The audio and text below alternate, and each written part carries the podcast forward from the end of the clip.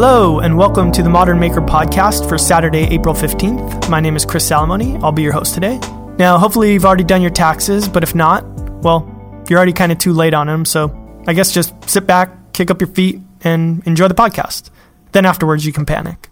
So, as we were talking about last week, with the weekend shows, we're going to be a little bit more loose in the format, you know, kind of experiment with things and find the right tone, and eventually I'm sure we'll lock it in. But for now, as you've probably already noticed, since I'm the only one talking, there's no Ben and no Mike today.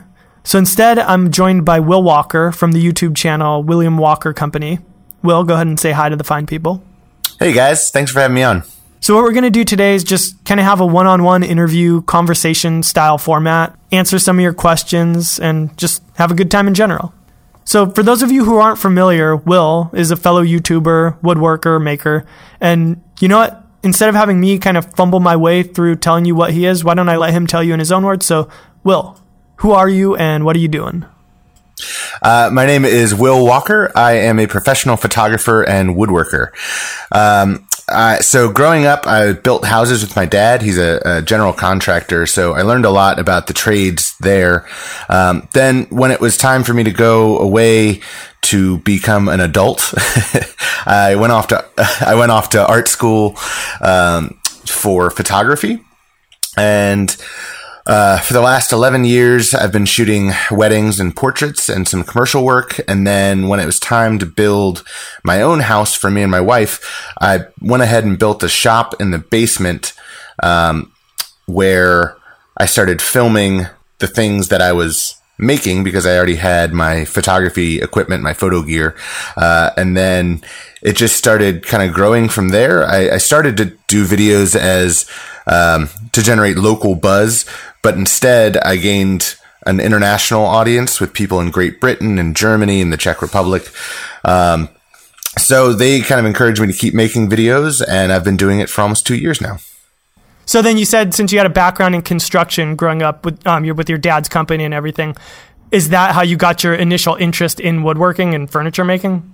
Yeah, so my background in, in, construction and my profession as a photographer were kind of married together um, when one of my dad's friends is a cabinet maker and has more of a fine woodworking shop. Uh, I wanted to give picture frames to my clients, to my to my photography clients, and so I asked him if he could teach me how to make picture frames so I went over to his shop and he did uh-huh. teach me. And so I started making a bunch of picture frames.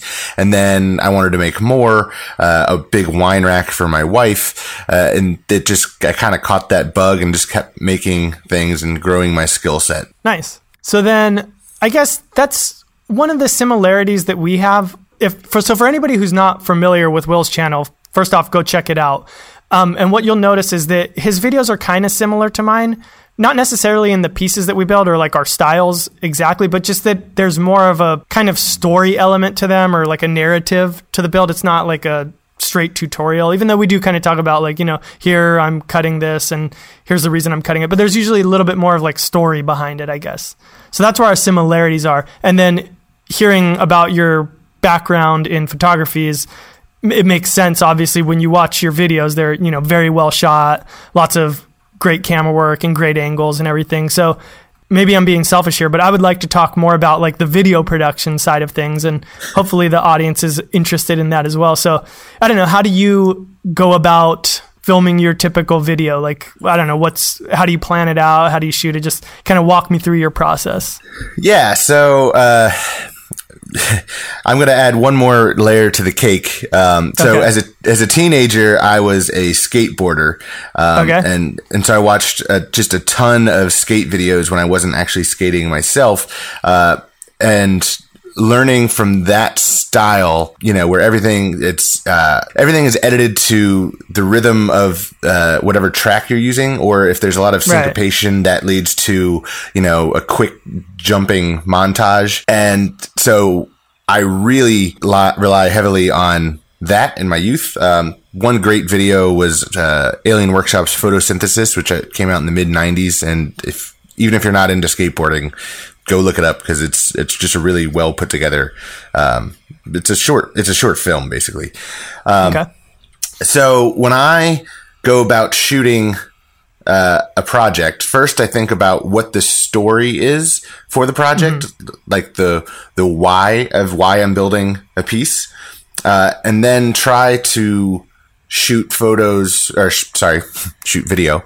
Um, Try to shoot videos that kind of lends itself to the storytelling. So if I find a new hardwood dealer or uh, a, a sawmill that I didn't know about before that specializes in slabs or something like that, I'll shoot Right. the actual journey to get the wood to kind of make it make sense instead of just like, hey, I have this 24 Right. inch wide piece of red oak that, you know, just magically appeared in my shop.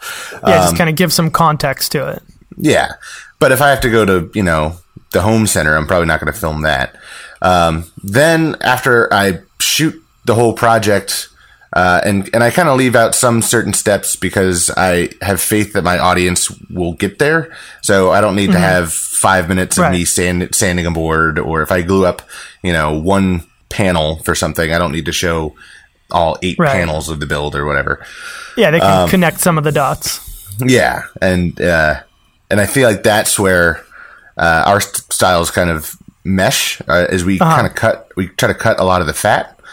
Um, and Even though we probably I- have two of like the longest format videos. It's funny we say we cut some of the fat. A lot of most people's videos, you know, like five minutes. Ours are like twelve minutes. But yeah, I guess when Uh, you're talking about a you know a forty hour build, twelve minutes is pretty good though. yeah, and I, I've uh, I've actually gone through and edited before where I hated the edit or. It, the story just didn't make sense and completely Yeah. trashed the whole video and started from scratch. Oh, Um, that would be heartbreaking because I know how much time can go into it. I, I haven't done that exactly. I've had one video where it just wasn't, it didn't feel right, and so I redid like my my voiceover work to it probably three times and and kind of just like recut it. I didn't have to just throw it all away and start over though, thankfully. But man, even that was a really frustrating experience. I can't imagine just throwing a whole thing away. Yeah, I'm I'm a pretty harsh critic on myself. So if Uh-huh. it's, I mean, like you know, going back to art school, if I wanted, you know, a student critique, that wasn't good enough. I wanted, you know, my professors to be like ripping up my my prints and telling me why it was terrible. So I feel like that's kind of what I do when I throw a whole video away. Uh, you know, and, I, and I don't I don't lose the the raw footage. You know, I'm just Right. recutting it, but yeah, just the edit. yeah.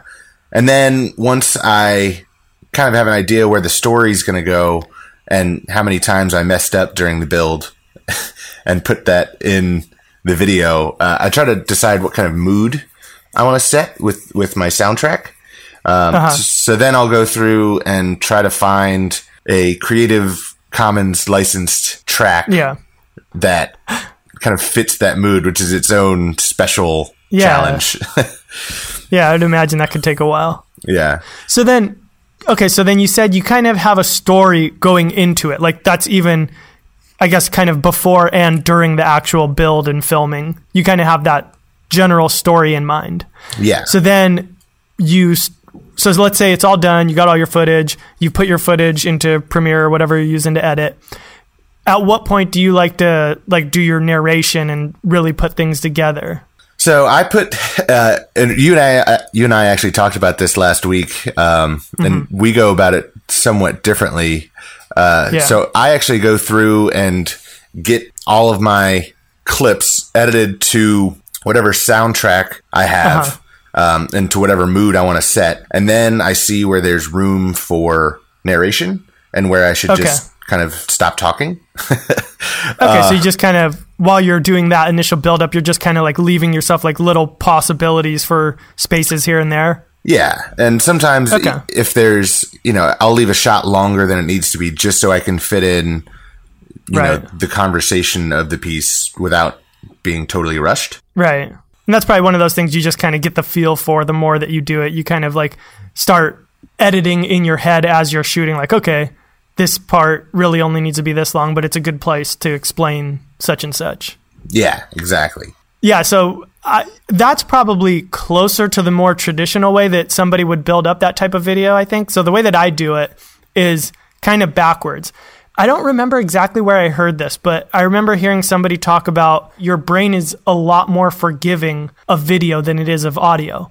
And so then I started thinking about it in terms of like timelines. So if you watch a jump cut visually it doesn't bug you but if there was a jump cut audibly it does bug you. Like it, it jars your brain. And so that kind of gave me the mentality of doing audio first. So the way that i usually do it is i get it you know once i have everything filmed got all my footage i don't edit anything yet and i i just kind of watch all my footage and write down what i think i'm going to say and then I record what I'm going to say, and then I use that almost as like the blueprint for building up the video. And I find that it makes me edit a lot quicker because it's kind of like, okay, well, by looking at my footage initially, I decided what I want to talk about, and now all I need to do is put visuals to what I wanted to talk about. So that's kind of the way that I stumbled upon that, and it it's really helped me edit a lot quicker, and it probably is kind of backwards compared to the way that most people would think about it. No, that's a really interesting. Uh, so I, I have heard the same thing about uh, bad imagery or uh-huh. unprofessional imagery is more forgivable than bad audio. So okay. one one way that I might think about it is if you look at you know a documentary on something that happened in the 60s or an, an ongoing event, but you know you're watching this terribly old footage um, right. of something you know jarring and you know bad camera work from a you know or maybe from the 80s you know with a with a actual you know video camera you know kind right. of a home, like a home video but if there's really well produced narration over that it just kind of flows through um, right and just adds to the story so i'm i'd be interested to try it your way uh, uh-huh. i feel like I need so when I do my narration, it's I've I've got the whole video pretty much edited and and cut, and then right. I just kind of see what's happening, and I kind of explain what's going on and try to add some humor in there and do right doing some shtick. Yeah, yeah. Working out some stand up material. Um, yeah, it's uh it, it's definitely helped me, like I was saying, to to edit a lot quicker. And then I think I, I would also be interested in knowing because our videos are about the same length usually in the outcome and probably roughly the same number of shots that end up getting used. How many how much footage would you say you take that you end up like not using at all? Oh, I I don't use a ton. uh, so I feel like I shoot everything from multiple uh-huh. angles, um, or I'll shoot it not knowing if I'm going to use it or not. Uh, right and then when I start my edit, like I, I kind of know the starting point, the starting shot in my head. Like when I shoot it, it's like, okay, that's the start of that video. So uh-huh. I'll drop that into Premiere and see how the story starts. And then I'll probably use maybe 40% of the, the video that oh, I wow. shoot. Yeah. Yeah. So you got a lot of extra. Yeah. Yeah. See, I would say, I mean, obviously time wise, it's like, because a lot of times you just have the camera rolling and you're doing something that takes a long time and you're not going to stop to go turn the camera off. Mm-hmm. But yeah, I would say like shot wise for me, I've probably got it down to where I use 70% of the shots that I take. Oh, but wow. like when I first started, man, yeah, it was bad. It was probably like 30%. Wow. Yeah. So definitely, I think that's just one of those things that you just get better with it over time. It's funny because I'm trying to actually, uh, I was down in the shop uh, and I, my wife wanted to build something uh, down in the shop one evening, and so I said, "Yeah, sure. Like, let's run down to the shop and just put something together." Put something uh-huh. together, uh-huh. and w- with me not filming and thinking about light and camera movement yeah. and blocking and all that, I mean, we knocked the project out really quick. So yeah, it's funny. I'm you can do trying, things a lot quicker when you're not wearing two hats. Yeah, so I'm trying to see how if I could trim. You know, like don't get all those shots of me sanding or applying finish or you know, right. uh, and see if I can just get kind of the the big shots, you know, like shots that tell the story, and then try to leave all that stuff out. Yeah, that's something that, like I said, with each video, I would say I've gotten it to a little bit less, a little bit less until now I'm kind of locked in where I'm at, I think. And it's all about just kind of having that confidence of saying, okay, yes, I'm going to use this and I've got it and I don't need to go get it a, a third or a fourth time because I've got my two angles that I'm going to use. Um, and so far, I haven't had one time where I've been like, ah, I should have done that, and where I've had to go back and like fake something or anything like that. Uh, I actually did have to go back and, and, redo a shot because the story just didn't make sense without yeah. it. And I don't know if uh-huh. I forgot to hit record or the battery went dead in the middle of the, the thing, but, and it was just making a cut on a bandsaw, but it was like, I had to like run down to the shop, cut the thing on the bandsaw, and then run back up and keep editing. It was like, Well, I guess that kind of transitions into another thing that I wanted to talk about. So, and and to go away from the product, the video production type of stuff for the people who are not interested in that, and get more into the woodworking and design side of things. So, for me, whenever I have run into those uh, situations, I can usually use something that's like a drawing or you know from my 3D model to kind of explain or to fill in those holes. So, how do you go about designing things generally? Do you sketch things out? Do you use any kind of software?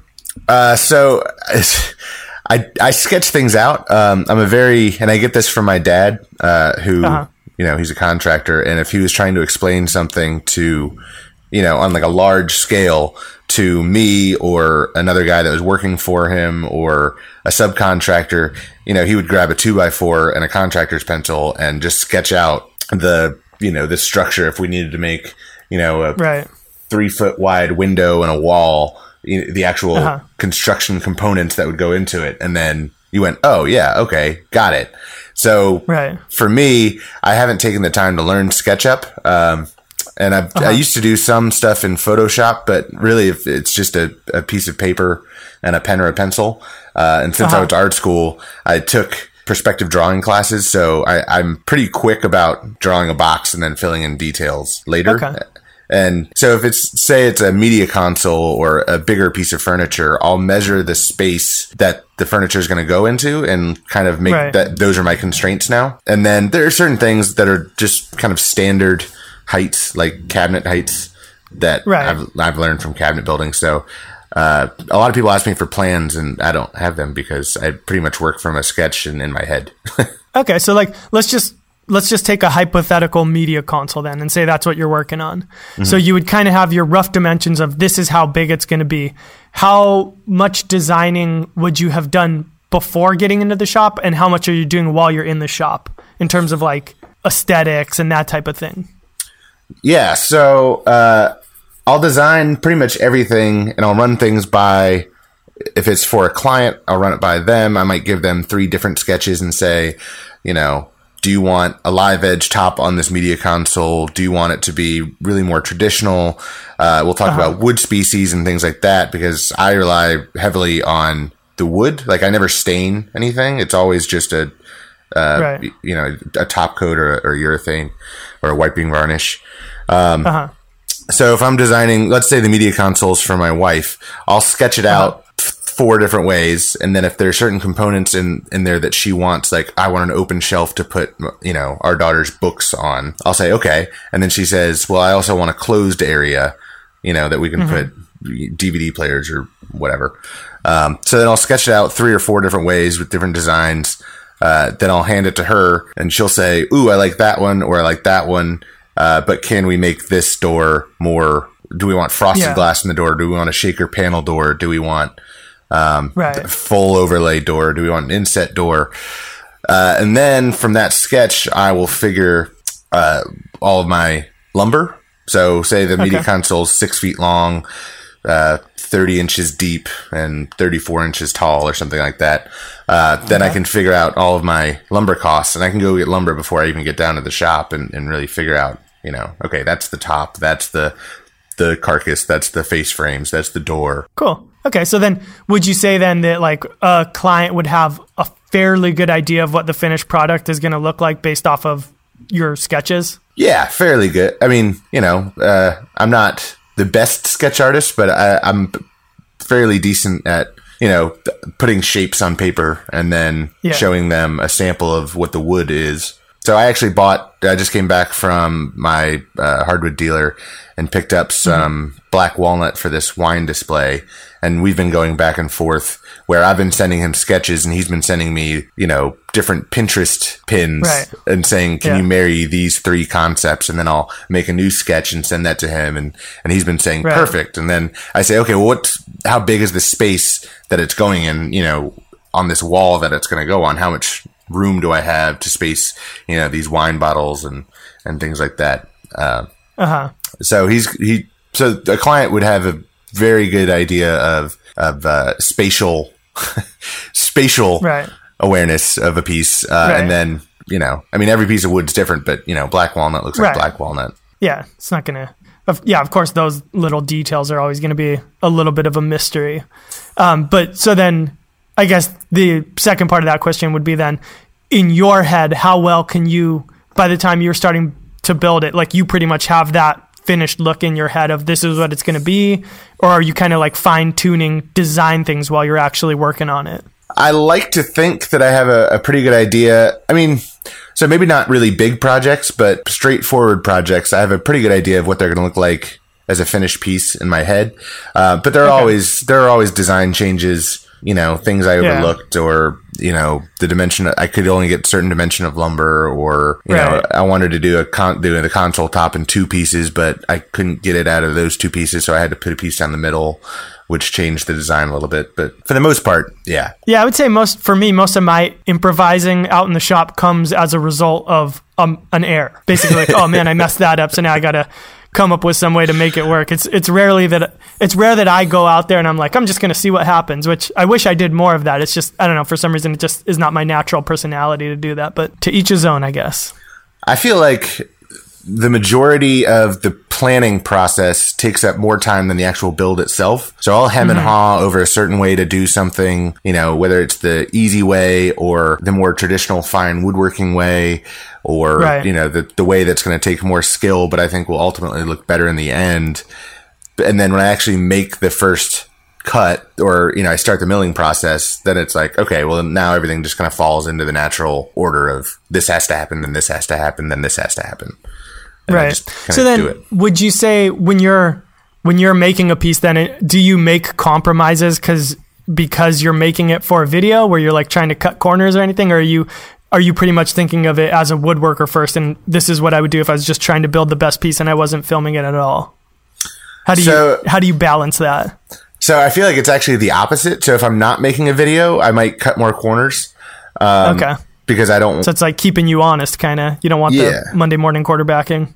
Yeah, exactly. So if it's like a, a, really simple piece, I might use pocket hole screws just because I have a pocket hole jig and it gets things done fast. But if it's for uh-huh. a video, I might actually, you know, try hand cut dovetails or do box joints or uh, splined miters or, right, you know, something that's. Yeah, gonna, I guess it all it all just kind of depends on like what your niche is and and who your audience is and what they want to watch. For me, because I work full time and then trying to balance that along with, you know, I know you have a kid and a wife, so you know how much time that takes. Trying to balance all those things, I find that I cut corners more like when I was producing things for clients, you know, obviously I never cut any corners. It was, you know, I would spend a lot of time on little details that now I know, like, you know what, that little detail is not going to translate into the video. So I'm just not going to worry about it. So it's funny because I feel like all of the stuff I have now is stuff that I'm, you know, the main purpose is I'm making a video about it. So there, it's not, you know, the best piece because of that. And then prior to that, it was all my like prototype stuff or early stuff when I didn't, you know, just kind of testing out techniques. So all the stuff at my house, it's like my worst hits collection in terms of manu in terms of like technical skills. Uh, that's funny. Yeah, maybe someday when I'm like, you know, when there's no reason to build something except to build it for myself, then then I'll get to spend that time. But I don't I don't see it happening anytime soon, unfortunately, or maybe fortunately.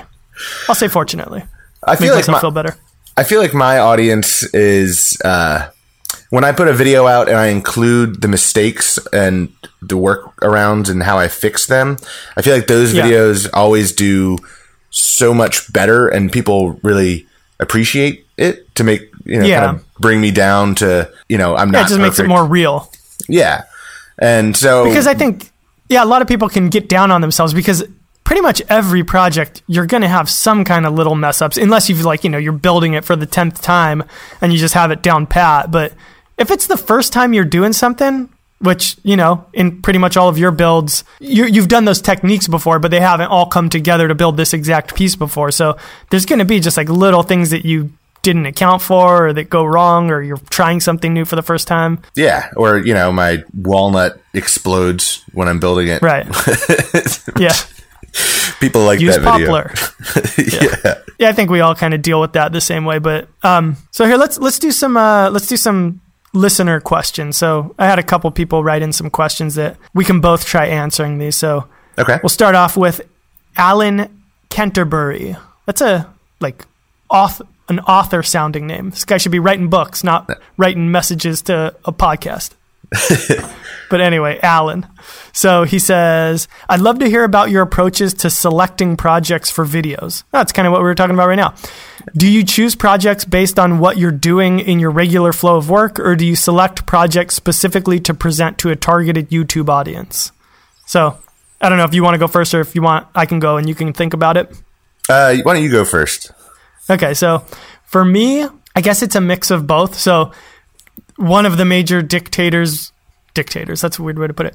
One of the major things that would dictate what i build would be off of necessity. So especially in the beginning you know there was just a lot of different things that i wanted to have or that we needed. So that would kind of dictate what i was building. I think as I've gone on more, and what will probably continue to happen, or at least what I found, is that the kind of weirder things do better. If you build a nice small piece, at least in my experience, it just it doesn't get that much attention usually. But if I w- build either a large scale project, that'll do good, or um, just something that's kind of weird, like the one legged table that I put out.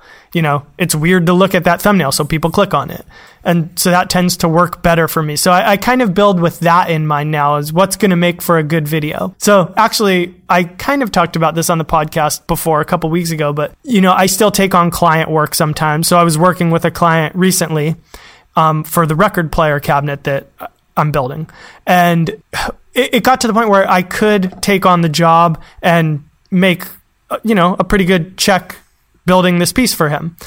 But I thought, you know what, this is not going to make for an interesting video. Like I'm doing kind of stuff that I've already done before. I'm not particularly proud of the way that this piece looks. I'm not really learning anything new doing it. So it wasn't checking any of those boxes for me.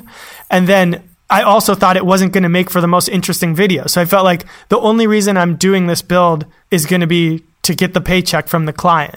And that's not my business model anymore. And I don't, I didn't want to do it. I mean, if it was an insane amount, obviously I would do it because I just couldn't make a, a couldn't come up with a logical reason not to, but it wasn't that much money. So I, I think I very much now at this point think what makes for a cool video first. And that's kind of my way of approaching them.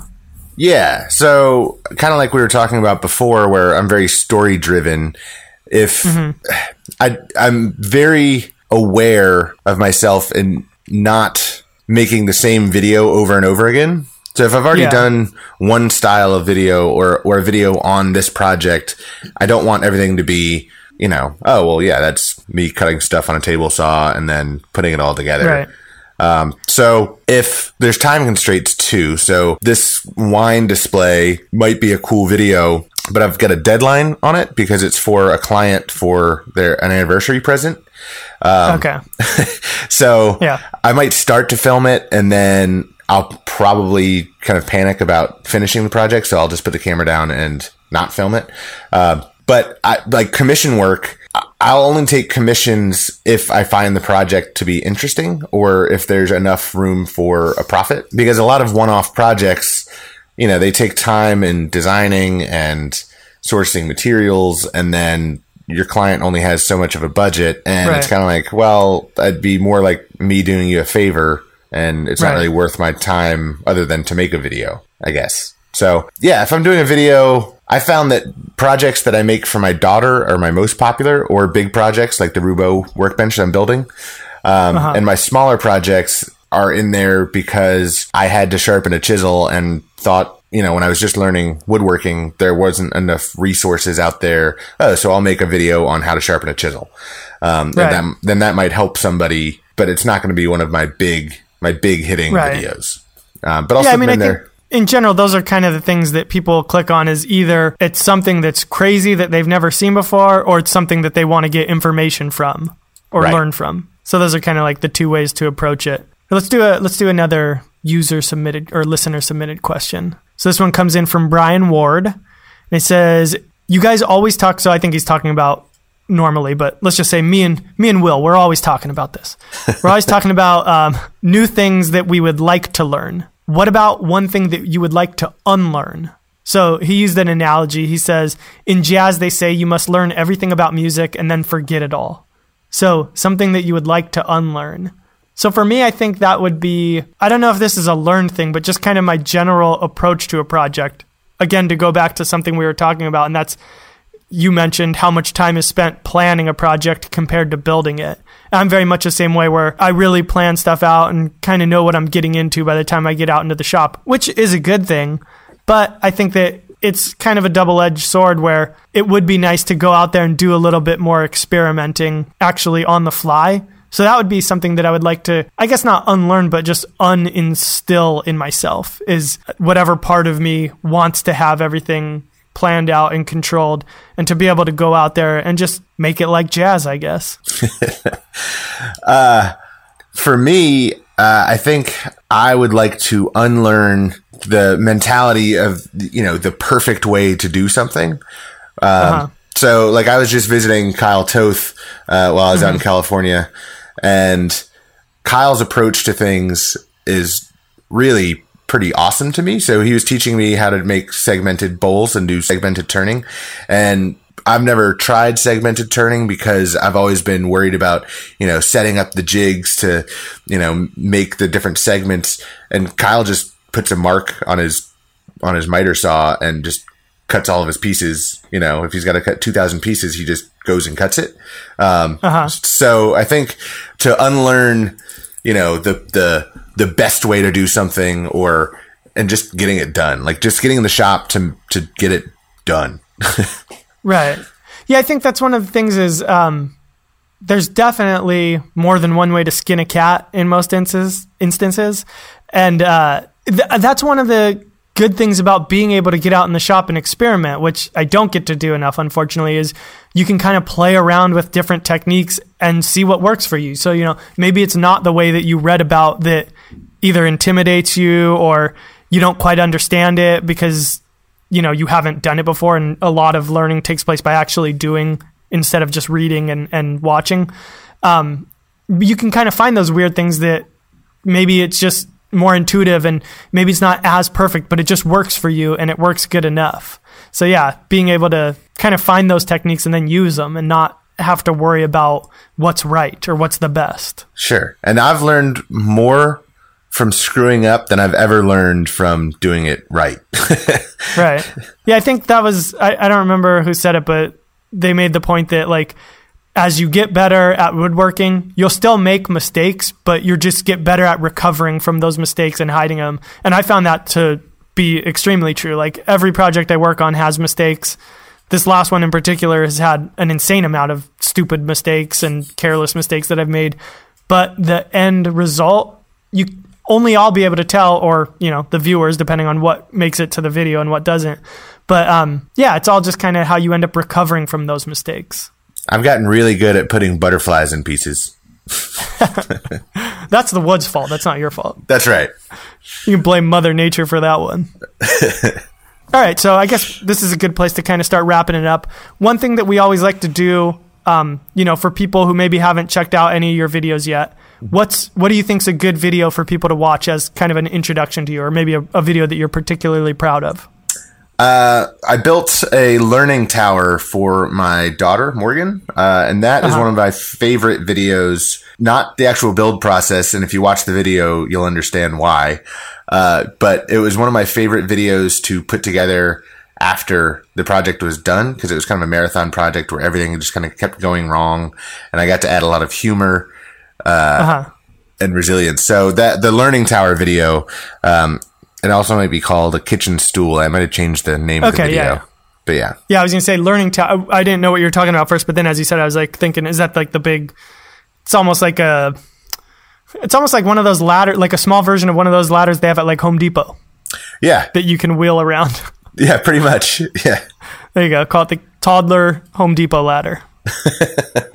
Okay, so everybody go check out that video. And, you know, if you're not familiar with them, and especially if you like the kind of stuff that I do, definitely go check out Will's channel.